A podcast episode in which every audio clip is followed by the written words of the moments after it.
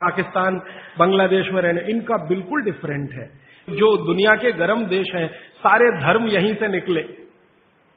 आपको मालूम है ईसाइत यहीं से निकली, पूर्व से ही निकली, इस्लाम भी पूर्व से निकला। हमारा हिंदू धर्म जिसको सनातन मानते हैं, ये भी पूर्व से निकला। पश्चिम से कोई धर्म आज तक निकला ही नहीं। ईसाइयत निकलने का स्थान बेथलम है ना? बेथलम इसराइल वो पूर्व में है। ईसाइयत के बाद इस्लाम के निकलने का स्थान वो भी वही है। बेथलम में वो एक ही स्थान के लिए मर रहे हैं कि ये मेरा, कि ये तेरा। और लड़ाई साठ साल से चल रही है। और वो दस स्क्वायर फीट की जगह है बस। हाँ दस स्क्वायर फीट की जगह में तैतीस करोड़ मर गए। और छोड़ना नहीं चाहते, ये मैं ले लूँ कि ये तू ले ले, ये फिलिस्तीन का कि ये इसराइल का। तो ये फिलिस्तीन और इसराइल यूरोप में नहीं है, एशिया में है। और एशिया दुनिया के पूर्व में है तो सारे धर्म पूर्व से ही निकले हैं, क्योंकि पूर्व का डीएनए कुछ इस तरह का है। पश्चिम से धर्म निकला नहीं कोई, क्योंकि डीएनए दूसरे तरह का। तो ये डीएनए का दोष है, हम धर्म को मानते हैं। इसलिए शायद जैन शास्त्रों में, जैन आचार्यों ने, जैन संतों ने इसको धर्म से जोड़ दिया। तो ये धर्म से जुड़ा हुआ विज्ञान की बात है इसको विज्ञान से पहले समझकर धर्म में आप पालन करेंगे तो आपका विश्वास इस पर पक्का होगा। इसलिए ये 48 मिनट याद रखिए। सब माताएँ बहनें और भाई याद रखें। भोजन पका तो 48 मिनट में हो ही जाना, खा ही लेना। इसलिए शायद पुरानी परंपरा हमारे देश में है, गरम खाना खाओ। माने वो 48 मिनट के पहले हो जाए। गरम गरम रोटी बना के खिलाओ या गरम गरम रोटी खाओ। आपको शायद मालूम नहीं है, आप में से जो यूरोप और अमेरिका ज़्यादा घूमते हैं, वो इसका अंदाज़ा लगाएँगे कि गरम रोटी का महत्व क्या है। क्योंकि यूरोप में नहीं मिलती, अमेरिका में नहीं मिलती, दुनिया के छप्पन देशों में गरम रोटी नहीं मिलती, क्योंकि उसको बनाना नहीं जानता कोई। दुनिया की आबादी 600 करोड़ है। 600 करोड़ आबादी में 300 करोड़ महिलाएँ 300 करोड़ पुरुष अगर मान लें तो 300 करोड़ महिलाओं में लगभग 250 करोड़ महिलाएँ नहीं जानती कि गर्म रोटी कैसे बनती है। उनके पास गेहूँ का आटा है। गेहूँ है, गेहूँ का आटा भी है, क्योंकि यूरोप के कई देशों में गेहूँ है। अमेरिका में गेहूँ पैदा होता है, कनाडा में भी गेहूँ पैदा होता है। गेहूँ ठंडी की फ़सल है। तो ठंडे देशों में होता। तो गेहूँ है, गेहूँ का आटा भी है, रोटी बनाना नहीं आता। क्यों? कोई यूनिवर्सिटी नहीं है वहाँ जो सिखाए इसको। कोई कॉलेज नहीं है जो सिखाए इसको। तो यूनिवर्सिटी कॉलेज नहीं है और कोई माँ नहीं है जो अपनी बेटी को सिखाए। क्योंकि माँ को नहीं आता तो बेटी को क्या सिखाए? और हज़ारों, लाखों सालों से वहाँ ये चक्कर चल रहा, रोटी बनाना नहीं आता। किसी यूरोपियन और अमेरिकन व्यक्ति के बारे में अभी एक छोटा सा किस्सा बताता हूँ। थोड़े दिन पहले हमारे पास एक दंपत्ति आए, फिनलैंड से। एक पति और एक पत्नी दोनों आए। उन्होंने कहा, मुझे भारत का गाँव देखना है। तो हमने एक गाँव में भेज दिया। संयोग से जिस गाँव में गए, वहाँ शादी थी। तो हमने कहा, उसमें भी आप शामिल हो जाइए तो भारत क्या है, आपको ज़्यादा अच्छे से समझ में आएगा। तो वो शादी में जब शामिल हुए तो रोटियाँ बना रहे थे, कोई पूड़ी बना रहा है। तो गाँव में तो आप जानते हैं ना, नौकर नहीं बनाते, सब गाँव इकट्ठा होकर बनाता है। जिसके घर में शादी है, उसके घर में दूसरे घर के लोग आ जाते हैं, दूसरे घर का चूल्हा बंद हो जाता है, सब एक ही घर में खाते हैं। तो सब महिलाएँ बना रही थी तो उस फिनिश दंपत्ति ने पूछा, ये सब कितना पैसा लेंगी? तो उनको कहा, ये पैसा वैसा नहीं लेने वाले। तो ये कैसे हो सकता है? तो हमने कहा, ये है, क्योंकि भारत कोऑपरेशन पे चलता है, कंपटीशन से नहीं चलता ये देश। हमारे समाज में कोऑपरेशन है कंपटीशन नहीं है। तो फिर वो फिनिश दंपत्ति में जो महिला थी, वो सबसे ज़्यादा इस बात को परेशान थी लेकर कि ये रोटी एकदम गोल बन रही है। Hundred percent goal. उसकी ज़िंदगी में ये कल्पना नहीं है कि हंड्रेड परसेंट गोल चीज़ कोई हाथ से बन सकती है। वो कहती है, उसने कभी सोचा था भारत के बारे में कि मशीन से बनाते होंगे रोटी, और वो कह रहे हैं, ये हाथ से बनाते हैं हंड्रेड परसेंट गोल। तो उसका जितना कैमरे में रील थी, उसने सब उसी पे खर्च कर दी, गोल रोटी बना के देखने में उस माने आपको, मैंने ये उदाहरण इसलिए दिया कि उनके लिए ये अजूबा है। उनको लगता है कि कोई महिला ये कर पाए। और मैंने जब वो जा रहे थे तो पूछा, आपको भारत में कौन सी चीज़ सबसे अच्छी? तो उनका ये जो रोटी है, गोल, ये सबसे महत्वपूर्ण वस्तु है, जिसकी वैल्यू हमारे लिए सबसे ज़्यादा है, क्योंकि हम जानते नहीं ये कैसे बनती है। और आपके घर में हर माँ बहन इसको बना सकती है। दस बारह साल की बहन भी आसानी से बना सकती है। इसका मतलब है कि रोटी ताज़ा और गर्म, ये भारत में ही संभव है। दुनिया के दूसरे देशों को नसीब नहीं है। तो आप समझ लीजिए कि आपके पास कितनी वैल्यूएबल चीज़ है। गरम रोटी और उसको आप छोड़कर ठंडी करके खाएँ तो ये आपका दुर्भाग्य है, सौभाग्य नहीं। तो रोटी को गरम गरम ही खाएँ गरम गरम ही खिलाएँ। यूरोप में कोई किसी को खिलाता नहीं, क्योंकि कोई बनाता नहीं और जानते भी नहीं। वहाँ तो बेचारे तीन तीन महीने पुरानी रोटी खाते हैं, जिसको डबल रोटी कहते हैं। पाव रोटी कहते हैं। मैंने एक सिंपल कैलकुलेशन किया था कि पाव रोटी बनने के बाद और खाने तक ये नब्बे दिन निकल जाते। अमेरिका और यूरोप में पता है क्या? कि गेहूँ हर जगह होता नहीं। कुछ जगह होता। तो गेहूँ बड़े बड़े ट्रक में भर के वहाँ तक जाता है, जहाँ गेहूँ को पीसने वाली चक्कियाँ लगी हुई हैं, फ्लोर मिल्स। वहाँ उनका आटा बनता। है फिर वो आटा ट्रक में भर भर के फिर वहाँ जाता है। फिर जाकर उससे डबल रोटी बनती है। फिर वो वहाँ से बनकर कहीं और जाती है। फिर ऐसी चक्कर में नब्बे दिन निकल जाते हैं। हमारे आयुर्वेद शास्त्र में बागवट जी कहते हैं कि आटे को जितना ताज़ा इस्तेमाल किया, उतना ही बेहतरीन है। आटे के बारे में वो कहते हैं, जितना ताज़ा इस्तेमाल किया उतना ही बेहतरीन है। रोटी के बारे में कहते हैं 48 मिनट के अंदर खा लेना चाहिए। और पिसा हुआ आटा, वो ये कहते हैं कि 15 दिन से ज़्यादा पुराना कभी भी मत खाना। पंद्रह दिन मैक्सिमम वो भी गेहूँ के लिए, ये चना और मक्की और ज्वारी, इसके लिए तो सात ही दिन कहा हुआ। सात दिन से ज़्यादा पुराना नहीं खा सकते। क्योंकि वही किस्सा है, उसकी माइक्रो न्यूट्रिएंट कैपेसिटी लगातार कम होती चली जाती है। तो अब आप बोलेंगे, जी, ताज़ा आटा कहाँ से लाएँ? चक्की है, जिंदाबाद। हिंदुस्तान में हज़ारों लाखों वर्षों से आटा ताज़ा बनाकर रोटी बनाने की परंपरा है कि नहीं? जो माताएँ यहाँ बुज़ुर्ग हैं, इन्होंने अपना गाँव देखा होगा, अपने गाँव के घर की चक्की देखी होगी। ये चक्की पे मैंने थोड़ा रिसर्च किया कि ये क्या अद्भुत चीज़ बनाई है हमारे ऋषि मुनियों ने। ये दुनिया की ऐसी अद्भुत मशीन है जो आपको ताज़ा आटा तो देती ही है, आपके शरीर की स्वास्थ्य के लिए। और आपके अंदर की मांसपेशियों को हमेशा फ्लेक्सिबल रखती है। और हमारे घरों में ये जो चक्की चलाने का काम माताएँ करती रही हैं मैंने इन माताओं पर एक छोटा सा रिसर्च अभी पिछले साल पूरा किया। मेरे एक दोस्त हैं, आयुर्वेद के चिकित्सक हैं, उनके साथ मिलकर। वो गाँव में रहते हैं। तो मैंने कहा, आप गाँव की कुछ महिलाओं पर अध्ययन करिए कि जो चक्की चलाती हैं। इनके बारे में जरा पता करिए। और जो चक्की नहीं चलाती, पिसा हुआ आटा लाती हैं। तो उन्होंने कहा, जो चक्की चलाने वाली माताएँ हैं, उनके गाँव में नब्बे माताएँ हैं। किसी को भी सिजेरियन डिलीवरी नहीं हुई है। चक्की चलाने वाली माताओं के पैरों में दर्द नहीं है। चक्की चलाने वाली माताओं को कभी भी कंधा नहीं दुख रहा है, गर्दन नहीं दुख रही है, नींद अच्छी आ रही है डायबिटीज़ नहीं है हाइपर टेंशन नहीं है ब्लड प्रेशर नहीं बढ़ा है 48-50 बीमारियाँ नहीं है। और जो माताएँ पिसा हुआ आटा ला रही हैं कैप्टन कुक आईटीसी का, उनके घरों में डायबिटीज़ भी है अर्थराइटिस भी है हाइपरटेंशन भी है, ये भी है वो। तो मैंने वो वैद्य जी को कहा कि आप क्या मानते हैं, ये जो चक्की चलाने वाली माता है ये ऐसा क्या विशेष काम कर रही है? तो उन्होंने मुझे समझाया, वो मेरे भी समझ में आया, आपको भी समझ। हम जब चक्की चलाते हैं तो एक दिन चला के देखिए तो आपको समझ में आए। सबसे ज़्यादा दबाव पेट पे पड़ता है। हाथ पे इतना नहीं है, पेट पे दबाव है। और माँ के पेट में एक एक्स्ट्रा ऑर्गन है, जो पिता के पेट में नहीं है, जिसको गर्भाशय कहते हैं। ये गर्भाशय आपके पेट के बिल्कुल बीचों बीच हिस्से में। चक्की चलाते समय सबसे ज़्यादा ज़ोर वही है। और गर्भाशय के बारे में आयुर्वेद के सारे रिसर्च और आधुनिक विज्ञान के सारे रिसर्च ये कहते हैं कि ये गर्भाशय के आसपास के एरिया में जितना हलन चलन हो, उतनी इसकी फ्लेक्सिबिलिटी है। फ्लेक्सिबिलिटी माने मुलायमियत।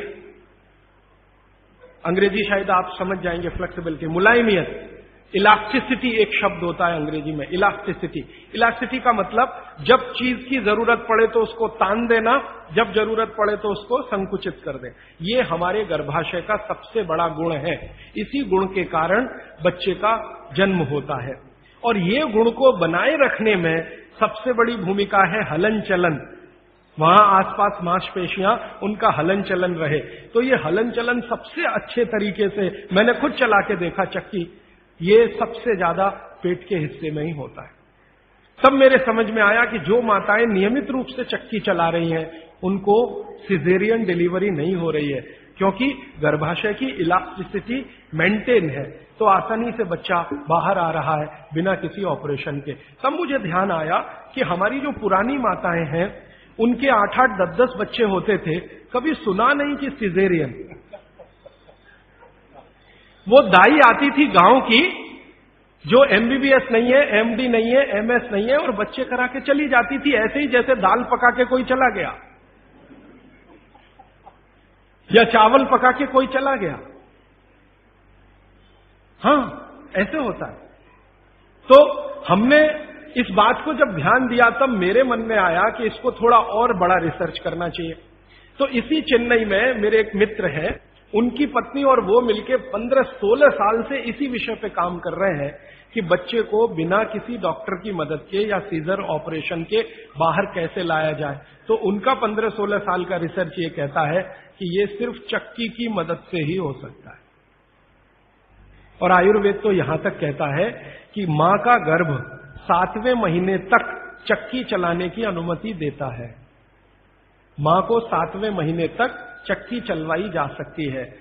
आठवें महीने में नहीं, फिर उसको बंद कर देना अच्छा है। और उतने सात महीने की चक्की आपके लिए पर्याप्त है कि वो बच्चा बिना सीजर के हो। और जो बच्चे बिना सीजर के हैं, उनके जीवन को आप देख लें, और जो सिजेरियन है, उनके जीवन को देख लें, ज़मीन आसमान का अंतर है। सीजर बच्चे ज़्यादा बीमार हैं समय समय पे बीमारियाँ हैं।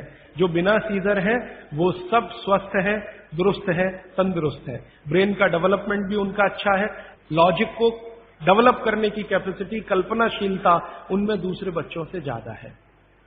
तो भागवत जी का सूत्र है कि खाना बना तो 48 मिनट में खाएँ और खाना बनाने वाली जो वस्तुएँ हैं, जिनमें सबसे महत्वपूर्ण है आटा।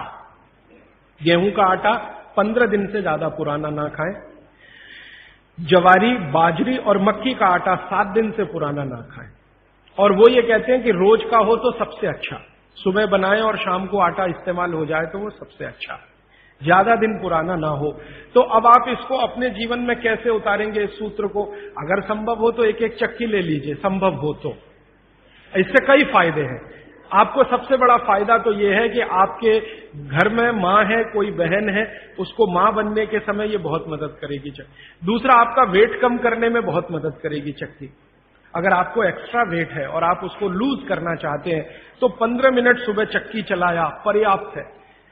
15 मिनट सुबह अगर आपने चलाया, तीन महीने बाद आप देखना 12 से 13 किलो वज़न कम होगा आपका, सिर्फ़ 15 मिनट की चक्की। रामदेव जी चक्की चलवाते हैं कि नहीं? आप चलाते हैं कि नहीं? लेकिन वो चक्की चलाते हैं जिसमें कुछ होता ही नहीं है। ऐसे ऐसे चलवाते हैं कि नहीं? तो असलियत में ही चला लो, कुछ तो आटा तो मिलेगा।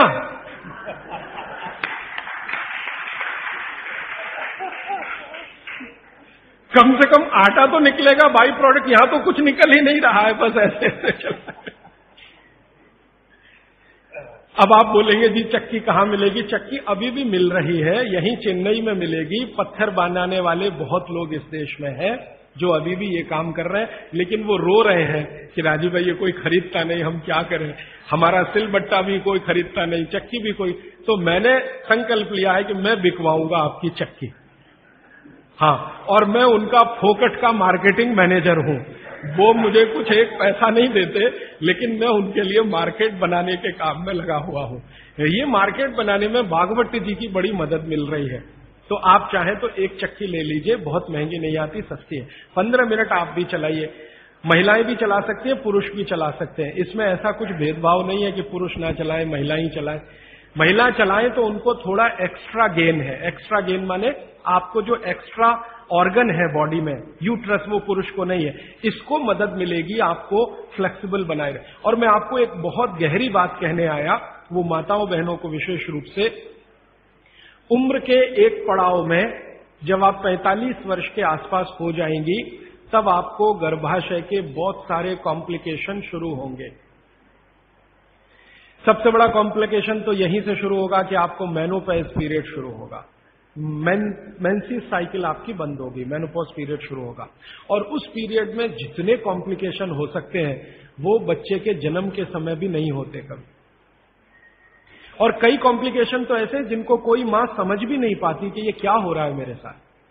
अचानक से पसीना आएगा, पूरा शरीर पसीने से भर जाएगा। फिर थोड़ी देर में ठंड लगना शुरू हो जाएगी। फिर थोड़ी देर में तम तमा जाएगा चेहरा, एकदम गर्मी फ्लैशेज समझ में नहीं आता किसी माँ को कि अभी थोड़ी देर पहले पसीना था, अभी इतनी गर्मी आ गई और अभी इतनी ठंडी लगने लगी। इतने वेरिएशन होते हैं मिनट मिनट में वेरिएशन होते हैं। मन आपका इतना डिप्रेशन में चला जाएगा, इतना अवसाद में चला जाएगा कि दुनिया बिल्कुल बेकार है, इसमें क्या करना ज़िंदा रह के? ये डिप्रेशन। तनाव मन में होगा, अवसाद मन में होगा और ऐसे ऐसे कॉम्प्लिकेशंस बनते जाएँगे। कारण उसका एक ही है कि कुछ हार्मोन्स आपके शरीर में बनना बंद हो जाएँगे। वो आपके लिए बहुत ज़रूरी है। अब हार्मोन्स बनेंगे ही नहीं तो फिर मुश्किलें ये सब आती हैं। तो भगवान की व्यवस्था ऐसी है 45-50 साल की उम्र में हर माँ को दूसरा जन्म लेना पड़ता है, ऐसा कहा जाता है। तो ये जो दूसरे जन्म की समस्याएँ हैं, इनको ज़िंदगी में खत्म तो नहीं किया जा सकता, लेकिन बागवती जी कहते हैं कि इनको कंट्रोल करके रखा जा सकता है। अब मैं तीसरे सूत्र पे आ रहा हूँ। तीसरा सूत्र विशेष रूप से माताओं बहनों के लिए वो कह रहे हैं कि माताओं और बहनों की मासिक धर्म बंद होने के बाद की जो अवस्था है इसमें परमानेंट कोई क्योर नहीं है। क्योंकि जो हार्मोन बनना बंद हो गए, वो तो हो ही गए, उनको बाहर से भी नहीं डाला जा सकता। लेकिन बागवती जी ये कहते हैं कि उसको कंट्रोल करके रखा जा सकता है। तो वो कहते हैं कि कंट्रोल करके रखने में माँ के रसोई घर के जो उपकरण हैं, उपकरण इंस्ट्रूमेंट्स इनकी मदद आप ले सकते हैं। तो रसोई घर का उपकरण सबसे अच्छा मैंने कहा चक्की इसकी मदद ले सकते हैं। और दूसरा एक उपकरण और है रसोई घर में सिलबट्टा। मसाला पीसने वाला जो सिलबट्टा है ना ये दूसरा बड़ा उपकरण। अगर आप मैंने सिलबट्टा चला के देखा तो इस सिलबट्टे को चलाने में भी सबसे ज़्यादा ज़ोर पेट पे ही आता है। चक्की चलाने में भी सबसे ज़्यादा ज़ोर पेट पे आ रहा है। तो ऋषि मुनियों ने ये चक्की का आविष्कार जब किया होगा और सिलबट्टे का आविष्कार किया होगा तो किसी माँ को ध्यान में रखकर ही किया होगा। ये पक्का है। अब नियमित रूप से आप सिलवट्टा चला रहे हैं और चक्की चला रहे हैं तो यूट्रस के आसपास की जो मांसपेशियाँ हैं, वो हमेशा नरम और मुलायम रहने ही वाली है। तो आपकी ज़िंदगी के कॉम्प्लिकेशन 45 साल के बाद कम रहने ही वाले हैं। आप उनको दवा खा खा के कम करें तो दवाओं के साइड इफेक्ट्स हैं। ज़्यादा दवाओं के साइड इफ़ेक्ट है कि मोटापा बढ़ेगा। एक एचआरटी टेक्निक है, हार्मोन रिप्लेसमेंट थेरेपी।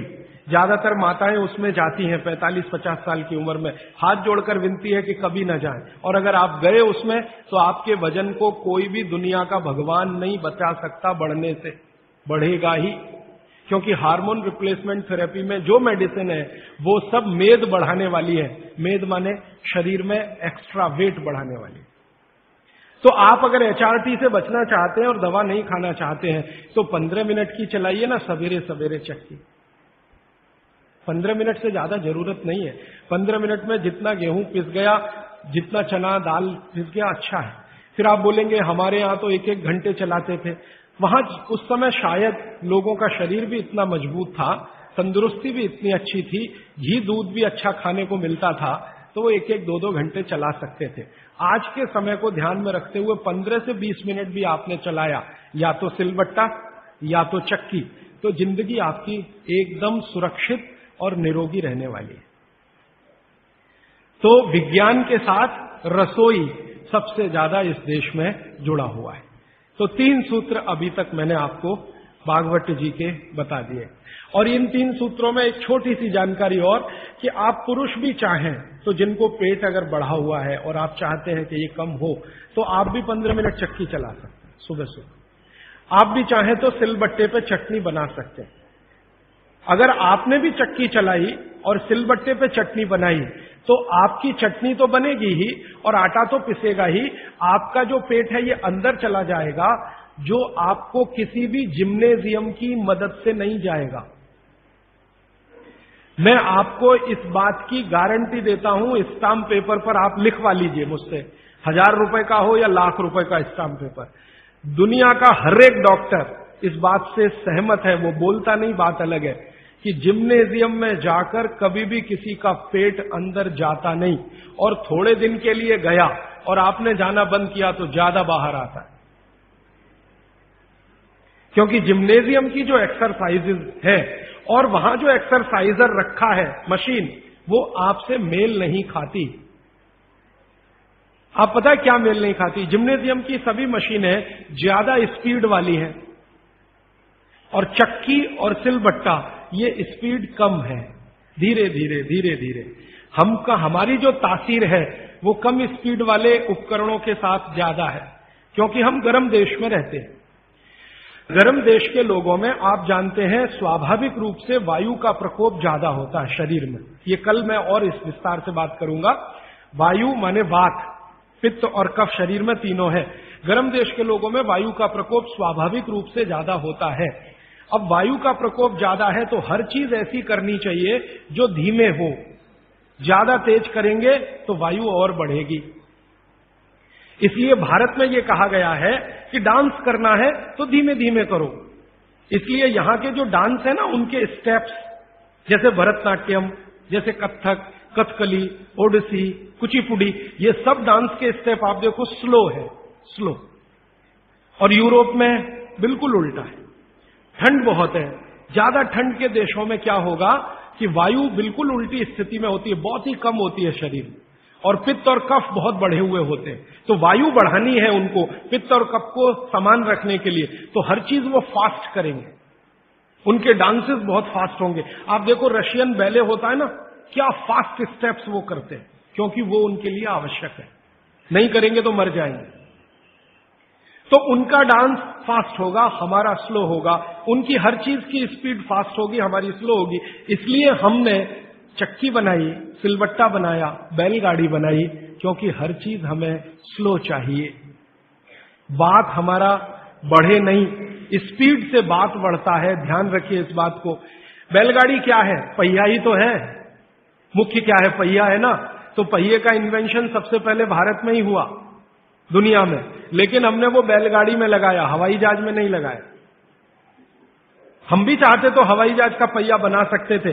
जिसने सबसे पहला पहिया बनाया दुनिया में, वो हवाई जहाज़ का भी बना सकता था। लेकिन ज़रूरत नहीं अपने को। अपने को ज़रूरत बैलगाड़ी की ही है, क्योंकि ये स्लो है। स्लो इसलिए कि बैल जो खींच रहा है, उसके शरीर को वायु का प्रकोप ना बढ़े।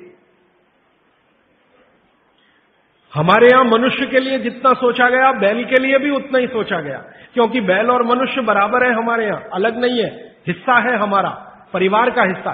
तो बैल जब बैलगाड़ी को खींचे, अगर गाड़ी फास्ट है तो बैल को फास्ट दौड़ना पड़ेगा तो बैल की वायु बढ़ेगी और वायु बढ़ने से मृत्यु जल्दी होती है। तो बैल ज़्यादा दिन तक जीवित रहे, आपका काम करे, इसलिए बैलगाड़ी में स्पीड स्लो रहे। स्पीड स्लो रहे, इसलिए बड़ा पहिया बनाया। पहिया जितना बड़ा होगा स्पीड उतनी स्लो होगी, पहिया जितना छोटा होगा स्पीड उतनी ज़्यादा होगी। नंबर ऑफ़ रोटेशन होंगे ना पर मिनट जिसको आप R P M rotation per minute जितने ज़्यादा होंगे स्पीड उतनी होगी। तो रोटेशन ज़्यादा करने के लिए छोटे पहिए ही चाहिए, इसलिए हवाई जहाज़ में छोटे पहिए हैं। हमको स्पीड ज़्यादा करनी ही नहीं है, क्योंकि बात बढ़ाना नहीं है अपने शरीर का, इसलिए हमने बैलगाड़ी का बड़ा पहिया बनाया। अब हमने बैलगाड़ी बनाई तो पिछड़े नहीं है, और उन्होंने हवाई जहाज़ का पहिया बनाया तो अगड़े नहीं है। उन्होंने अपनी मजबूरी का समाधान करने के लिए बनाया, हमने हमारी मजबूरी का समाधान करने के लिए बनाया। वो जो कहते हैं ना invention is the mother of necessity हमारी ज़रूरत थी कि वात हम कम रखें अपने शरीर में और जानवरों के शरीर में, क्योंकि गर्म देशों में वात वैसे ही बहुत बढ़ता है। तो इसको कम रखने के लिए इसलिए सिलबट्टा है धीरे धीरे चलता है। और वो जो आपके घर में है, मसाला पीसने वाली मशीन, मिक्सी एकदम फास्ट। ये यूरोप के लिए है आपके लिए नहीं है। हमारा तो वो धीरे धीरे वाला ही अच्छा है। चक्की धीरे धीरे चलती है। यूरोप से आई हुई चक्की बिजली की जो है ना एकदम फास्ट चलती है। अब मैं जो एक, एक बात कहना चाहता हूँ जो चार साल से पाँच साल से हम कर रहे हैं। हमारा एक केंद्र है वहाँ हम चक्की चलाते हैं। उसका नाम है स्वानंद। हमारे सभी केंद्रों का नाम स्वानंद है। हमारा ब्रांड नेम स्वानंद। तो उस केंद्र में हम चक्की चलाते हैं। चक्की चलाकर गेहूँ का आटा बनाते हैं, जवारी का आटा और बाजरी का आटा, सब तरह के आटे। और वो आटा के सौ परिवार, सवा सौ परिवार के लोग नियमित रूप से लेके जाते हैं और खाते हैं। वो सौ, सवा सौ परिवारों का सारा डाटाबेस हमने बनाया है। अब वो सौ, सवा सौ परिवारों को चार साल चक्की का आटा खिला खिला के हम पूछते रहते हैं, भाई, क्या हो रहा है? तो कहते हैं, एसिडिटी खत्म हो गई। और क्या हो रहा है? कहते जी, घुटने का दर्द कम हो गया।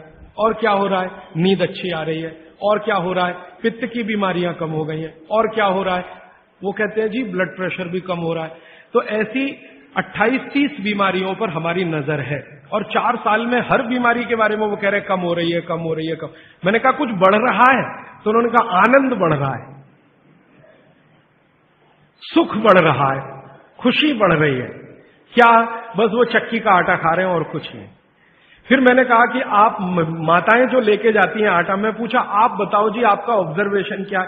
तो उनका ये जो चक्की का आटा, इसकी रोटी इतनी नरम होती है और वो जो बाज़ार का आटा लाते हैं, उसकी रोटी थोड़ी ही देर में कड़क होती है और वो कहते हैं कि हमारे घर के लोग जब से ये चक्की का आटा आया, दो रोटी ज़्यादा भी खाते हैं तो शिकायत नहीं करते और ये बाज़ार के आटे की एक रोटी भी ज़्यादा खाई तो पेट में गैस बनना शुरू हो जाती है। माताएँ ये कहती हैं। माताएँ कहती हैं, बच्चे भी उनकी रोटी पसंद से खाते हैं, घर के लोग भी अच्छे से खाते हैं। अब वो ये कहते हैं, जी, एक केंद्र से दो कर दो, क्योंकि उसकी पूर्ति नहीं हो पा रही। एक केंद्र सौ घरों का ही आटा बना पाता है रोज, क्योंकि पंद्रह बीस महिलाएँ वहाँ चक्की चलाती हैं। हम दूसरा बनाने की सोच रहे हैं, तीसरा बनाने की सोच रहे हैं। फिर एक दिन मैंने सोचा कि ये रास्ता तो गड़बड़ है। अगर हम ऐसे केंद्र बनाते जाएँ तो ये रास्ता तो गड़बड़ है। अच्छा ये है कि हर घेर में ही ये केंद्र हो जाए। इसमें तो अंत में हम कहाँ फंस जाएँगे? जगह जगह केंद्र बना के हम तो फंसने ही वाले हैं कि भाई अब हाथ का आटा बना के दे दो। तो ये तो हम बिज़नेस में नहीं जाना चाहते। हमारा उद्देश्य ये है कि हर घर में आटा बनाने की चक्की आ जाए। आप भी स्वस्थ रहेंगे, घर भी स्वस्थ रहे। तो वही मेरी आपको विनंती है कि घर में चक्की वापस लाइए और सिल बट्टा भी वापस लाइए। मसाला पीसना है तो उस पर पीसिए। आपको चटनी बनानी है तो उस पर बनाइए। चटनी का स्वाद भी अच्छा होगा और उसके जो सूक्ष्म पोषक तत्व हैं, वो भी अच्छे रहे। और एक छोटी सी आखिरी बात आज के लिए समय हो गया। आखिरी बात यह है, मैं आपको विनम्रता पूर्वक जो कहना आया वो ये कि आपके रसोई में पिछले 20-25 वर्षों में जो बदलाव आया, रसोई में 20-25 वर्षों में, हमारे बीमारियों का सबसे बड़ा कारण वो बदलाव है। रसोई बीमारियों का कारण नहीं है। रसोई तो भागवत जी कहते हैं दुनिया का सबसे पवित्र स्थान। सबसे पवित्र स्थान। लेकिन उसमें बदलाव आ गया। बदलाव क्या आया? पहले चक्की होती थी, सिलबट्टा होता था, अब मिक्सी आ गई। या तो हमने कोई मशीन ले ली। और अब तो मशीनें रोटी बनाने की भी आ गई।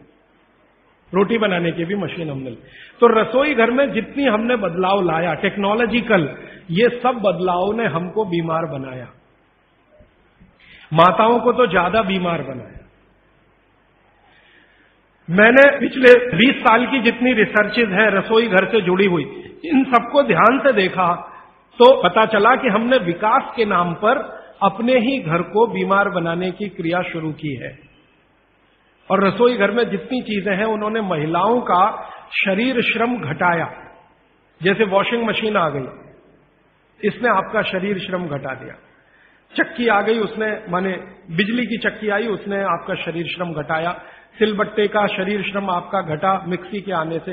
हर जो चीज़ आई है, ओवन आया, आपके यहाँ माइक्रोवेव ओवन आया, फिर ये फ्रिज आया, इसने आपका शरीर श्रम घटाया। और शरीर श्रम घटाने के लिए नहीं है। बागवती जी कहते हैं कि शरीर श्रम घटाने की एक ही उम्र है साठ के बाद। जब आप साठ के हो गए, तब आप शरीर श्रम कम करते जाइए। साठ साल तक तो शरीर श्रम कम करने की ज़रूरत नहीं। अठारह से लेकर साठ साल तक शरीर श्रम चाहिए ही। शरीर श्रम चाहिए तो थोड़ा थोड़ा श्रम आप करते रहे। अब तो हमने पोछा लगाने वाला भी मशीन ले आया, झाड़ू लगाने वाला भी मशीन ले आया, रोटी बनाने वाला भी मशीन आ गया, चटनी बनाने वाला भी मशीन आ गया, रोटी को रखने वाला भी मशीन आ गया। अब सब कुछ मशीन आ गया तो आप भी मशीन ही हो जाएँगे। और आप हो गए हैं। पता है मशीन हम कैसे हो गए? ज़िंदगी का रस चला गया, आनंद चला गया। पहले घरों में काम करते समय जो रस था, आनंद था, वो सब चला गया। कैसे चला गया? मैंने बचपन का मुझे याद है, माताएँ बहनें काम करते करते बहुत सारे गीत गाती थी।